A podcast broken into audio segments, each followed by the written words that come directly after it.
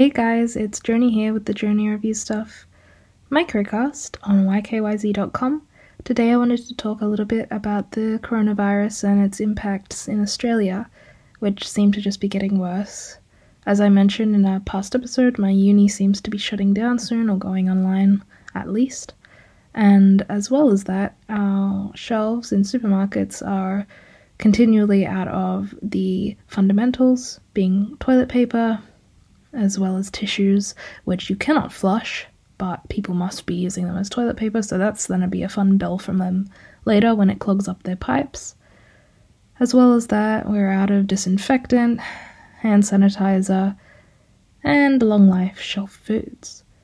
This is really sad because those most at risk, the elderly who can't get to the shops very much, are out of the bare minimum that they need just to live a normal life.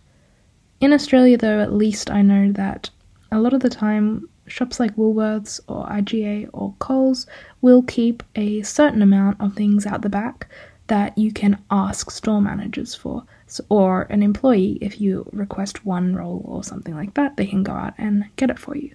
I hope this is helpful if you're in Australia. I don't know if they do the same thing across the world, but it's worth a shot.